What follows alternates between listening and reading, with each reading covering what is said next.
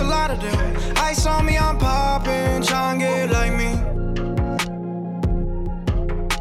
Alrighty, we are live, episode 40, uh, with Brooke Harris, the founder and CEO of Good Milk, one of my favorite local LA companies, plant based, going after the alt milk, alt dairy category. Huge consumer of your product. I've got uh, some of your. Alrighty, we are live, episode 40, uh, with Brooke Harris, the founder and CEO of Good Milk, one of my favorite local LA companies, plant based, going after the alt milk, alt dairy category. Huge consumer of your product. I've got uh, some of your newer frozen product in my freezer. Um, but Brooke, thank you for joining us. Appreciate it. Yeah, so happy to be here. Thanks for having me. Um, of course, of course. Well, I'd love to dive right into it. Um, you know, you you've really been such an early mover and very influential. You've been building this company for a little while now, um, and you know had such great vision to uh, really reinvent and rethink. You know what's happening in the dairy industry. But can you just tell us a little bit about you know where are you from and how you've really started this journey of, of building Good Milk? Absolutely. I, I love to share my story because I think that it's it's so basic that it gives it, can, it gives anyone hope that you don't have to you know come from money or have any connections um, to start a business and pursue your dreams. So i basically the the odd thing is i grew up on a dairy farm in a dairy town in the middle of nowhere in new york state. Might as well be anywhere else in the country. Um, you know, I say I'm from New York and people always think New York City and it's it's just nothing like that. Higher population of cows than than humans. Um, you know, became a vegetarian at the age of 12 and um, that was just like probably the only vegetarian in the entire county. And it was just the wildest thing. My family's all hunters. Um, you know, big big time meat eaters, obviously dairy consumers. Like we grew up with my grandpa bringing buckets of milk straight from the the the barn, which was you know 500 yards away. Were, they, um, were you like f- perceived as being crazy, or were they like, I can't believe they like offended? Like, what was, you know, that's pretty intense. Yeah, it was, you know, it started off thinking that it was going to be a fad. But one of the reasons I fell into vegetarianism at that age is because I was around so many animals. You know, beyond all of the cows, the dairy cows on the farm, we had horses and, you know dogs and cats and and there were goats and they're just around these animals and you fall in love with them. And when as a kid i started to realize where the meat was coming from that's why i became vegetarian. Um, you know i just loved animals so much. So even to this day um, my family calls it a diet um, you know, my mom and sister have kind of um, smartened up and have started incorporating a lot more plant food into their lives, but it's still like holiday dinners, like, oh, Brooks, Brooks still on her diet. Um, so it is what it is. But whenever one of them don't feel good, they come to me for the home remedies and how to fix it. Um, so that was, uh, you know, at a really young age, was still vegetarian, but was still drinking milk, but never liked it. I don't know if you grew up like this, um, but our parents made us, and this was a big thing where I grew up. Um, you had to have a glass of milk with dinner, um, and wow. you couldn't, you couldn't get down from the table until you had your glass of milk. So I never quite figured it out that I should just like drink it right away while it's cold. I would always wait until the end of dinner and just like plug my nose and chug the glass down because I couldn't stand it. And then it was like warm milk by the end. It, it was it was pretty awful. So um, I went off to college and I went to San Francisco for college. And my freshman year, I wrote a 20 page paper on why um, why soy milk was better than dairy milk and obviously you know almond wasn't really a thing then obviously oat was wasn't at all um, and soy was kind of the thing. And i sent it to my mom and she was like don't you dare ever tell your grandfather that you even wrote this paper. Um, um, but that's when i learned a lot more about you know different farming practices and the the processing and things they have to do to get milk to a place where it is shelf stable and can be consumed by humans, and then the fortification of vitamins and what that actually does to the human body. Um, and so that was kind of my journey of actually starting to learn about plant based and why it could be potentially better, better or not better. Um, and I became vegan, full vegan that year. Um, and I was living in San Francisco, so you can imagine much better options than than where oh, yeah. I grew um, which which by the way is like right outside of Buffalo, New York. So you have kind of reference. Um, and just started to really learn more and more about the nutritional aspects of it. Um, I went to school for film. I wanted to to write, but more do like development and producing. Um, and so I moved out to LA um, and got a job in the film industry. And you know, you know that schedule is. I mean, LA schedules are intense anyway, but um, working in the film industry, it was like you know 7 a.m. to to 8 or 9 p.m. You're eating in the car, grabbing what you can. Like, you know, I was vegetarian or vegan, but I was like shooting five hour energies, just like trying to stay awake while I was driving from the West Side to Hollywood every day. Um, so no surprise, I, I got sick. Um, got sick with some major digestive issues, spent a year kind of trying to figure it out on my own, and then another year going to all these doctors um, got every exploratory thing done that you can imagine. We won't go into the the grimy details of it, but at the end of it, came out with with pretty much no real diagnosis other than okay, you have IBS and you have with this. Um, it just is what it is for the rest of your life. You're going to be terrified to eat, and then you know from one end of the spectrum to the other, and not have any control, um, which is a pretty um, you know, I don't want to use the word devastating because it's not a cancer diagnosis, but it, it's pretty intense to have, you know, when we we now know how much our gut controls the rest of our our body, and to feel like you don't have control of that is is a pretty scary thing. Um, so, in another very LA moment, was hiking at Runyon Canyon like a week or two later with a girlfriend she was talking about going on a cleanse and so we were like just giving each other some some thoughts back and forth and a woman turns around says to us like oh you girls are giving each other really good advice. Turns out she's a holistic nutritionist. Um, never had even heard of hol- a holistic nutritionist at that point.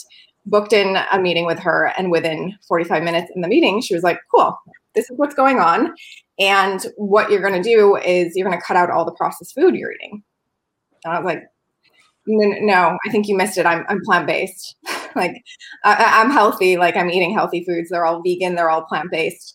And she was like, okay, go home, take a look at all the packages of food that you're eating, take a look at the ingredients, and then tell me if you think they're they're not processed and they're good for you. And so I did that, and like you know, not a huge surprise that the chicken nuggets and burgers and you know sausages were were made of a bunch of processed foods. Um, but when I flipped over the carton of almond milk, um, I, I was really surprised. I was surprised. One, I saw the ingredients and was like, "Whoa, there's like a bunch of stuff that I have no idea what the heck it is." And when you look at the nutrition panel, as a vegan, I knew to eat almonds and nuts because they were high protein, high fat. And when you look at the nutrition panel, there's no protein and, and no fat. So that didn't make any sense and disappointed in the fact that I never I thought I was educated and I never thought to look. I just believed marketing that hey, this is better for you. Um, so you know, plant-based milk is a, especially if you're a vegan, but for a lot of people, dairy or some kind of dairy replacement is a is a staple in their lives. It's not like it's chips or something that you could go without. Um, you know, I was having plant-based milk with three of my meals a day. So I started, I Googled how to make homemade plant-based milk um, plant based almond milk. And I made almond milk for myself and was like, whoa, forget, like, I don't even care about the nutritional pieces. This is delicious. Um, it's an incredibly different experience, as you know. Um, the, uh, the stuff that I was getting at the store didn't even taste like food compared to what I was making. So started making it for myself. Quickly realized, have you, have you ever made homemade plant-based milk yourself? Yes, it's it's night and day. I mean, it's and and and it, uh, there's it's funny because I see so many different parallels between you know how we were looking at plant-based ice creams that you know I'm not going to drop any of the brands names, but I'm sure you could compare. You're like, wow, there were these companies that blossomed in the 90s and early 2000s that were the healthy plant-based soy almond alternative and then you start to look at 40 plus ingredients, 30 plus ingredients, stabilizers. And same thing happened in ice cream, by the way. It's usually a lot of the same companies, actually. Um, and you're just blown away by the amount of sugar. And that's that's the thing I, I notice now is people will say they're plant based, but then you know they're chomping on three impossible burgers uh, in, in three days and it's not not nothing against impossible but you know it's it's about balance and finding the right uh, plant-based foods so i mean it's incredibly confusing or you know think of the journey that i went on. I thought it, I, I was educated. Um, it, and it's got i feel like it's gotten more confusing because there's all this buzz around things. You're buying things like an impossible or you know some of our mm-hmm. yeah beyond some of our competitors like an oatly. A lot of people are trying them for the first time in cafes or restaurants. So you're not seeing the the packaging you're not looking at the ingredients and all you know like hey this is plant-based. It's supposed to be a better option than the other things on the menu and like oh it tastes kind of good. It steams well with my coffee. Like cool, this is a good thing. And then you continue on and just have no idea that the second ingredient is canola oil or you know in the the burgers gluten and gmos um, so it's very confusing but i think that i would guess that we're on the same page in there is it's happening now but there absolutely is going to be this massive wave of you know i, I hate even the term better for you because I, I don't even think that's good enough um, I think um, we, we use the term a lot best in class. Um, you know, better for you means maybe one or two better ingredients. And then there's what I found, there's still a bunch of other junk in it. I feel um, like it's like a, I like to say like it's the real food movement. Like it's actually real food, uh, yeah. not junk, stabilizers, crap. Yes. And what, what our, both of our companies are doing is proving like it, it can be done and it can be done at scale and it can be done in a really successful delicious way and i think that's for ice cream i can't tell you how many times i've first let me tell you how many times i've stood um, before Dream Pops stood in front of the ice cream section at the grocery store for literally 15 minutes, just looking, flipping over every package, like hoping one of these times there was going to be something better, and walking away w- with, with empty hands because there just wasn't. Um, As a consumer, what's your big? Is it gum stabilizers? Is it sugar? What's the biggest thing that are in some of these plant based products? I'm super curious because we definitely have the same mindset here. So, what pops out to you? Yeah, it's the same as, as what you're seeing in ice cream, gums, natural flavoring, um, the stabilizers, processed sugar, or, you know, I'm not really a fan of fake sugar either. We use dates. Personally, in my home, I use maple syrup or honey or dates. Um, um, oils now, you know, before oat milk, that wasn't necessarily a thing, but now these oat milks are out with canola oil and sunflower oil. Um, you know, I don't know about you, but if I'm going to have canola oil, I want to have like something fried and delicious. Right. Um, I don't want to have it in my morning coffee. Um, so really kind of what you hit on for me personally when I eat and and that translates into our products, I look for things that only have real real food ingredients and I'm not perfect like, you know, I have pizza every Friday. Like um, but a, a healthier version of pizza, but it still might have some weird stuff. But my staples and the things that I'm eating day to day and you know feeding my family are real food, clean ingredient. And when I make a choice to have something that isn't, I'm aware that I'm making that choice. And I think that's the piece that's really important um, is being aware, knowing how it's going to impact or not impact your body, um, and being okay with that decision and I, I don't like i feel like there's definitely this movement of people who are really extreme. I'm not extreme either. Like when i'm going to indulge or whatever it is if i'm going to eat a Jeni's you know go eat some dairy ice cream it's, it's a great product but it's you know i just personally i'm like definitely lactose intolerant um, and you know have to have to be really mindful and thoughtful on that. Um, so let's i'd love to hear so amazing mission and vision how did you end up going from uh, you know, exploring holistic nutrition, holistic medicine, really focusing on your nutrition to launching good milk. And I know there've been you you guys have been across category. You've tried, you know, you have a number of different products in the market, but would love to hear that that spark, that epiphany, and when you went all in.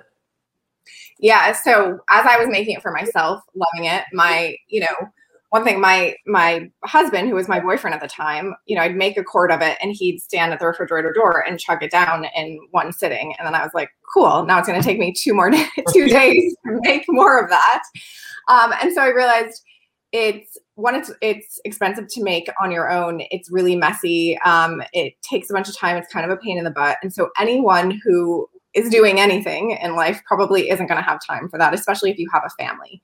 Um, but I thought maybe there was enough people in the community, especially in LA, that would be interested in a fresh homemade milk. So I started um, at the farmers market in Mar Vista. Super small time, showed up. You, you know our, our glass quart bottles. So we were making a fresh product then that had five day shelf life.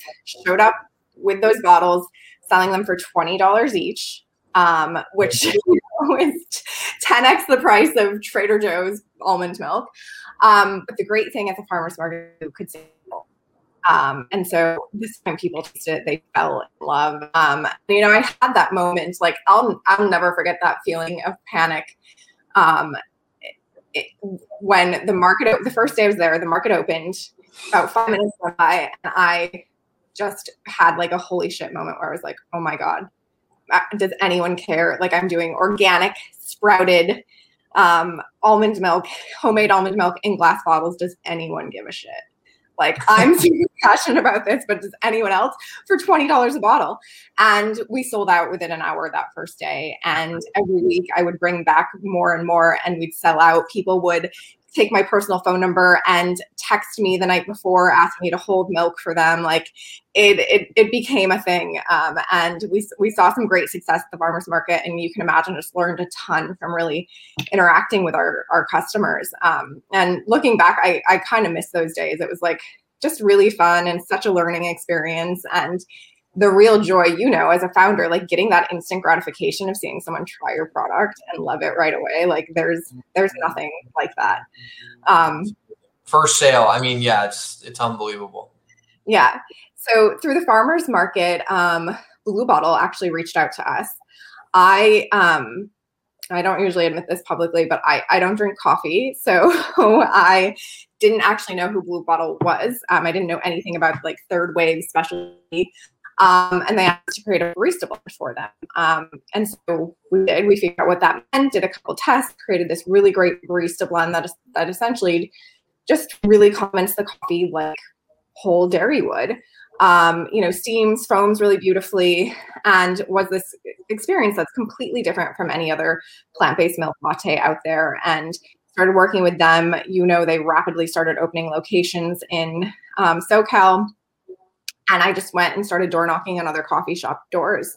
And our one rule still, when um, in a sales meeting and sampling, is that you do not leave until they take they steam up the milk and taste it with their because um, that's always that's the moment you know that's like the aha moment where they're like okay this is this is different. We've had baristas accuse us of it actually being dairy because it's it's so hard to tell the difference in the way it works. So um, we got some great traction there but still had one major problem, which was we were serving a fresh product with a five day shelf life. I mean, early days, I I was the delivery girl also, and so I had a Jetta, a silver Jetta at the time, and just had would pack it up with these massive coolers and deliver it all around to all the different coffee shops. And when I'd get to Blue Bottle on Abbot Kinney, someone would like someone in line because there's always a line at that blue bottle would run and help me pull it out of my they'd see me struggling help me pull it out of my um, trunk and i'd pull this like you know crickety old like you know igloo cool like these were not nice coolers.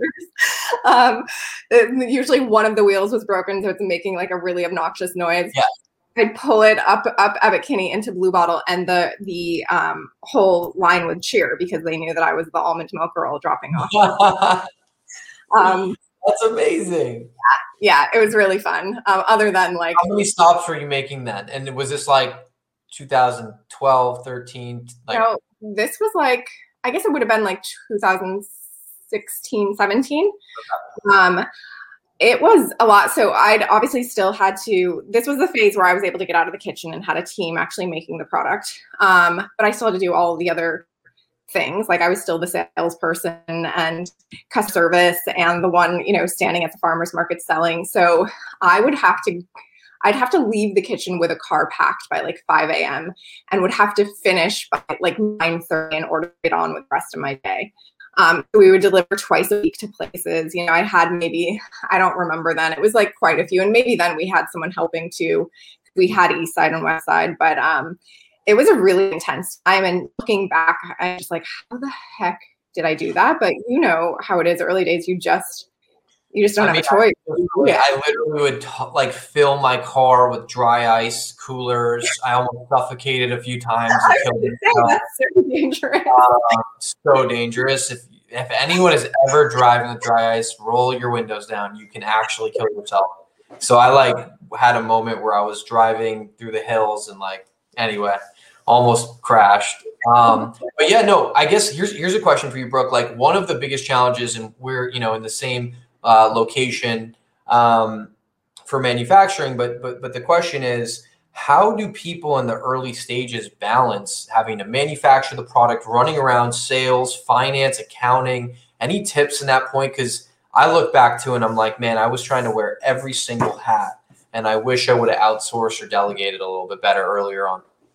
Yeah, I agree with that. Um, you know, you, you don't know you don't know in the beginning. It's scary to to delegate your baby. And you also are still figuring it out as you go. Oh, um, oh, yeah.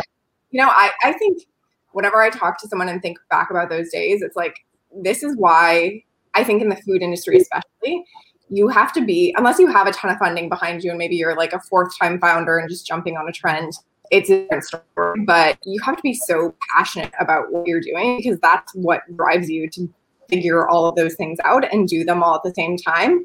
You know, we just brought someone internally on for finance um, a little over a year ago, and it was the absolute best hire. I realized how bad I was doing at it or how much I hated it. We had an outsourced team, but I was managing them. Um, and it just saved so much of my time. I wish I would have done it earlier, but you have to do those things when you can afford them, unfortunately. So you just kind of fake it till you make it. I do think it's important to like playing every role, then you know how to hire for it versus, you know, um, thank goodness we didn't have access to capital in the early days. I would have wasted it. I wouldn't have known what to spend it on. Right. Oh um, absolutely. Yeah, absolutely. I, my personality type is I like to know a little bit about a lot of things. So it feels yeah. good to me to like have an understanding of each department, but not necessarily be deep in the details. And then also too, when your teams complaining or having a tough day or thinking that they're overworked, you can be like, dude, I've been there. I know, I know yeah. how you're feeling. Um, and if I can do it, you can do it. No question. Okay. So back to Blue Bottle, making deliveries to cafes, what, like 50, 100, 200, 400? Where, how many cafes were you guys at in that time? Yeah. Once we had about 50 under our belt, 50 doors under our belt, I was like, okay, we're on to something. Um, these cafes love it. Um, you know, also through that B2B channel, you go through great volume. So I could stand at the farmer's market all day and we were doing great, selling a lot. But then you go to a cafe and you can sell, you know, 50 or more gallons a week. It's like, okay, this, is, this makes a little more sense than standing at the farmer's market.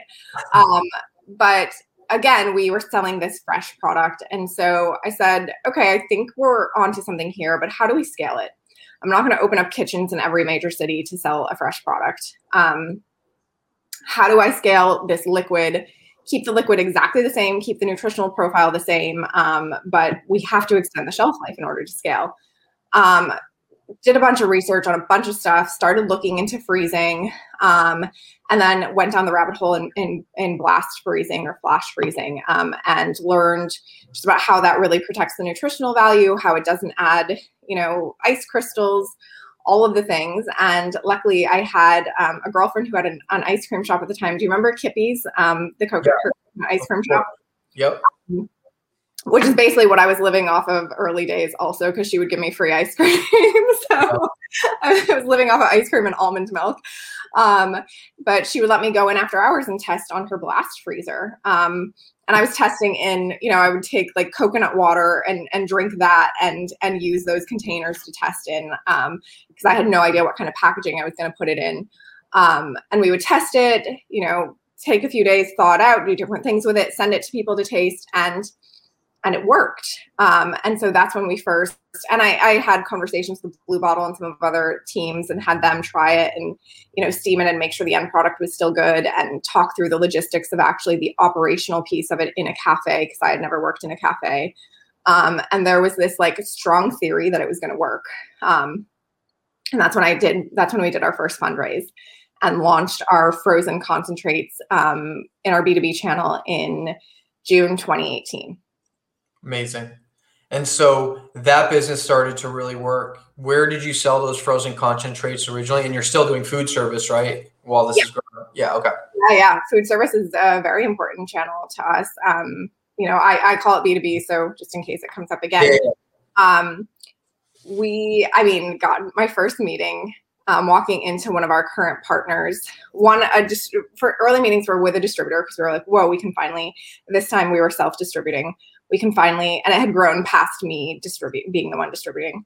Um, but it was like, cool, we can finally get a distributor because we have a shelf life.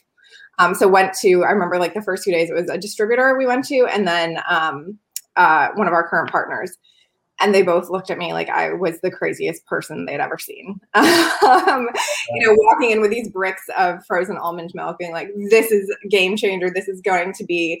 Have them in pouches, or they like bricks? No, we had them in pouches, but they're so the bricks that you got are are small. Those are direct to consumer ones. The the B two B ones are, are much larger, so they do kind of look like these big bricks of frozen um, plant based milk. And I was I was just so gung ho. Like I saw it. I, I saw the vision. I mean, the the day the packaging came in, I like cried in front of my team, which is not. I'm not a super emotional person, and I just like saw it. I, you know, and I, my vision is still not not being fully seen yet, but um they thought I was crazy until we did the process and made it up and they tasted it and they were like, whoa, this tastes exactly like the fresh product that you've been delivering. The steps, you know, are a little different, but maybe it'll work. Um, and we got some some of our partners on board and then we got some new within a few months got some new bigger partners because they actually liked the logistics of it. They liked that they took up way less space. They liked the sustainability of it that it was way less packaging. And because we were using so much less packaging we were able to drop the price quite a bit. So we were really competitive um, in that channel. And um, once we saw that channel taking off it was kind of like november of that year. They were like cool this is this is going to work um, that's when we launched um, decided we were going to launch direct to consumer and launched it like february you know i say launch we put we made direct to consumer products and put them up on our website Right. um, and we launched that like february of 2019 And Or- was that right along the same time when the ready to drink powders were hitting market? So those have been quite a journey. Um, that was what I thought was going to be, and I still believe is a genius idea, but I had no idea um, the work it would take to get there. So we have these frozen products, amazing. However, you know, selfishly, I still couldn't have my my product with me when I traveled. Um, or just on the go, or if I had to go to a coffee shop or something that didn't have the, our product, like there was no way I was having anything else. So Let's just take a step back. Number one, food service for a product like yours, tiny, your shelf life is five, six days. I don't know how many, 12, two weeks maybe. Yeah. Um, frozen comes with really expensive frozen shipping costs, you know, potential for it to get lost in the mail, problems, not easy to transport, expensive. So obviously, like, let's think the next logical solution, ready to drink, dry powder, shelf stable, right? Well, and back to the frozen, you know, you don't know what you don't know. I think I told you this that when we were thinking about shipping frozen direct to consumer, we ordered some dream pops and got the package in the mail and we're like, cool, they figured it out. We can we can Oh, yeah. You think that. so um, you know, you looked like you guys had it figured out and we are like, cool, they're they're doing it. We can Fly a while I put it together.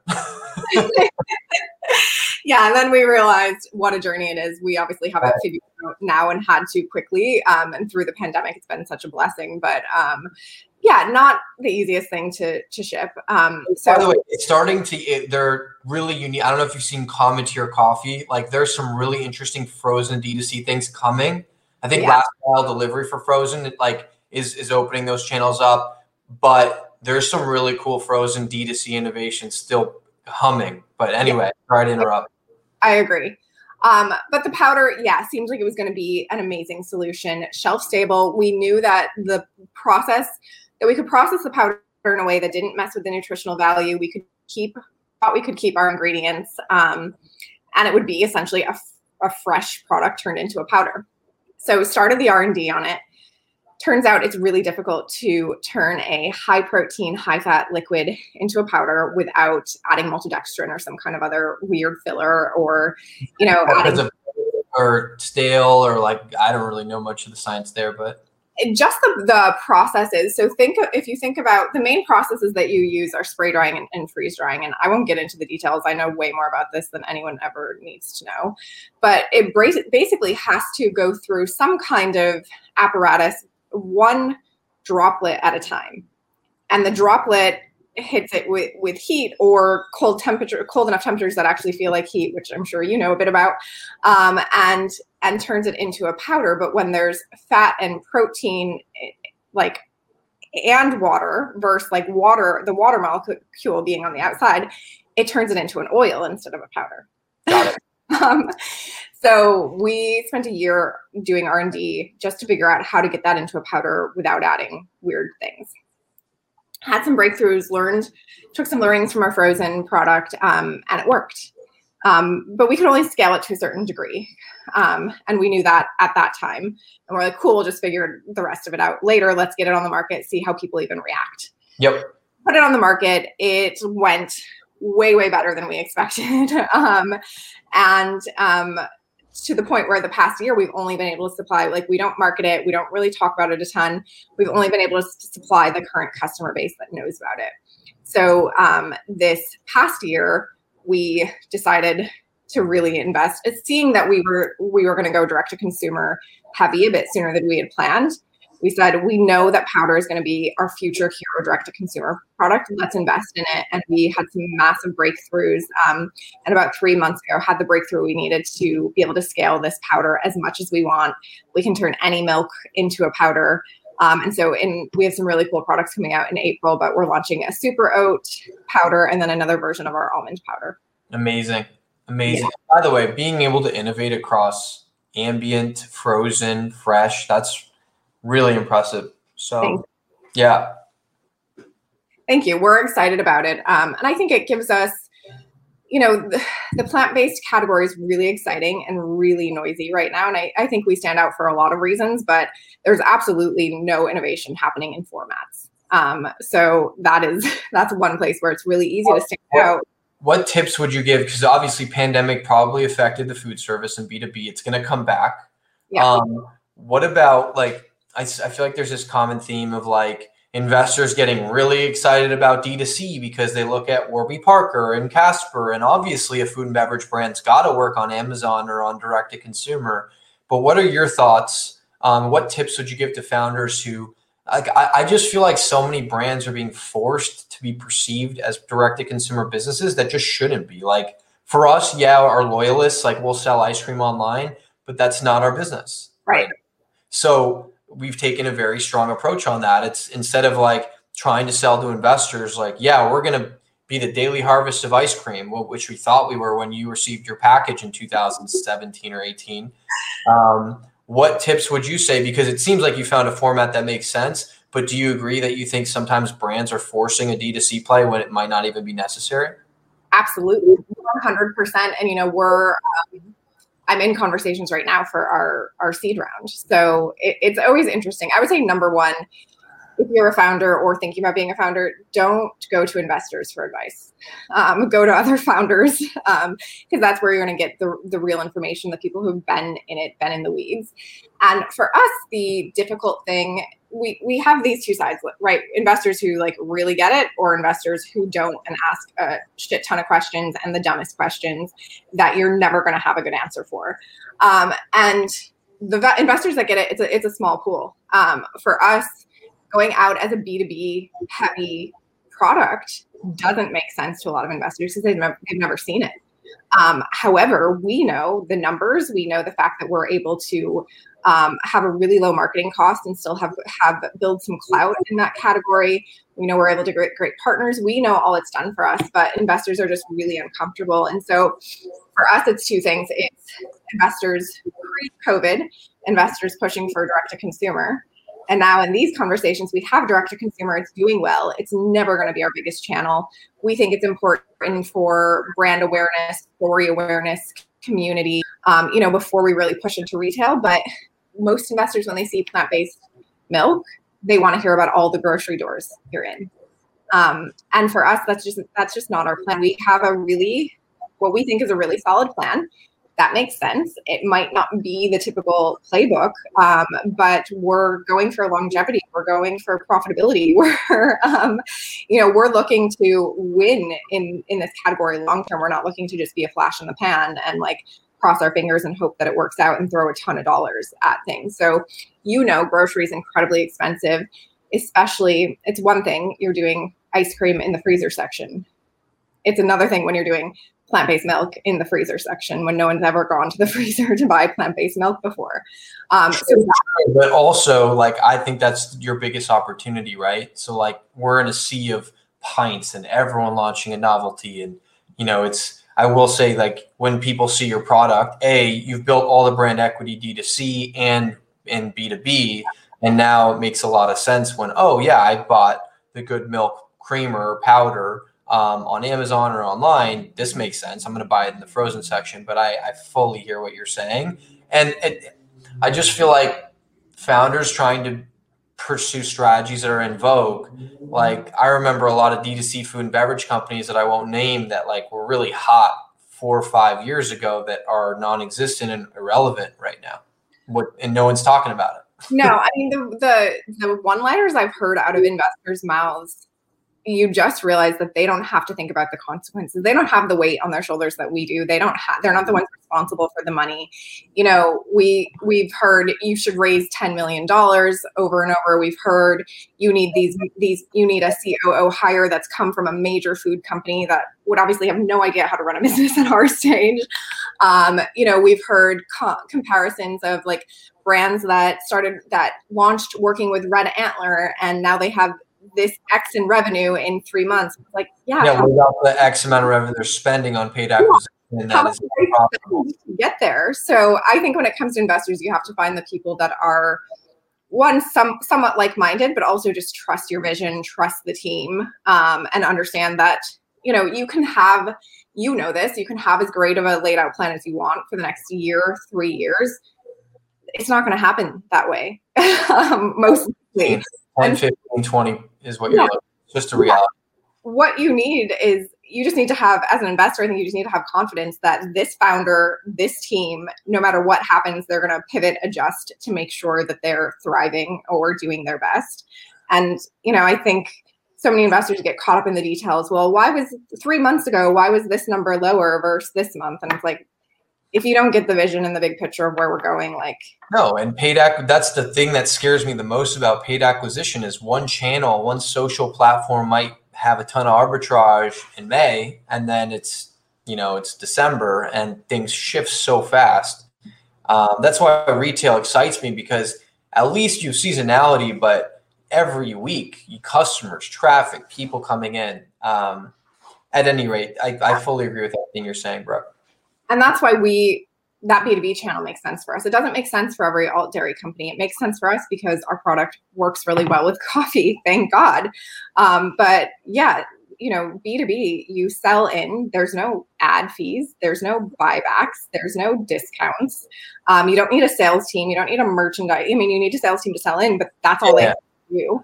Um, it's just a channel that makes a ton of sense if you can make it work. Um, you know, if you if you have a product that performs well or can stand out in that channel. So, what does, as a great segue, what does the future of Good Milk look like? And you know, uh, what what three, five, ten years? What do you really hope to accomplish and and build? Um, you know, over that time. Yeah, you know, I think going back to what I said in the beginning, I do think there's this. You know, I like what you called it the the real food wave it's coming and it's coming quickly and i think covid has expedited consumers demand for for this wave and we want to be the a leader if not the leader in plant-based milks plant-based milks and creamers in that space and that kind of goes back to the the underlying goal for me personally as a founder is i I want to help people feel empowered in the most important decision they're making every day, whether they know it or not, and it, which is what they feed themselves and what they feed their family. There's nothing else that has like a bigger, you know, as long as you have shelter over your head, there's nothing else that has a bigger impact in how you feel, what you do, what you're able to accomplish in the world, the impact on your kids and their future um, than what you self with, And based or not. Um, and so, you know, we just want to share that message with as many people as possible and give them an easy, accessible option. And so the the investor side of that conversation is we we want to be a massive company in order to do that. I think what people forget about food and beverage is like it's one of the most intimate relationships you have with a customer. Like we have the opportunity to touch millions of people's lives every single day globally. And brand and clean products and you know just what's happening with content and or and the ability to reach people in ways that before required tons of capital. It's i think it's the golden era of this space. There's a, lot of money that can ruin you know certain brands and you know can can also uh, create issues for upstarts like me and you but um look i i know you guys are accomplishing it and i'm, I'm a huge fan and uh yeah it's it's really exciting so Thank you. I 100% agree with that. And when you believe in that statement, and that statement's absolutely true, then how fucked up, excuse my language. Oh, all good. how fucked up is it to be a founder or a head of a company and make the decision in the opposite direction of what what you and I are making and saying, cool, I, I have this power to impact people in either a positive or, or a negative way. Yet I'm going to choose the negative way because it's cheaper. I need to cut corners. I need to hit certain numbers. Um, yeah, and well, investors pressure you to make the wrong long-term decision because it makes financial sense. Add back in X ingredient, no problem. High fructose corn syrup, not a big deal. Everyone else is doing it. Fine. Small compromises that didn't change the entire reason of why we even started. Yeah. Yep. So and that's why it's so important as small businesses to be strategic early days and don't take investor money until you absolutely have to. Be smart about who your partners are and prove out what you need to prove out so that they trust you um, and will let you continue with your vision. And that's what's so scary and exciting um, about this time you know? Yep yep. It's amazing. I was going to ask what do you recommend founders do or people who want to come into the space but you already you beat me to it and that's spot on so, um, Brooke, you're amazing. Thank you so much. Really inspiring story. And, and anyone, check out Good Milk's products in the frozen aisle. Uh, incredible. I have a bunch in my freezer and uh, also online. Any other new products you want to share? Where, where, where should we find you? Yeah. So right now, the best place to find all of our products is on our web website, goodmylk, G O O D M Y L K dot C O. Um, you can get them delivered to your door anywhere in the US, which has been really fun to see. Literally, we're going to every state except for North Dakota. So if you are in North Dakota, DM us and we will get you a massive discount because I really want to hit that state. Um, so that's the best way to see all of our products. We have a really cool product launch coming up in April. So you can stay tuned with that um, on our Instagram at Good Milk Co. Amazing. We'll, we'll stay tuned. Thanks again for joining us Friday and have a great weekend. Yeah, thanks for having me.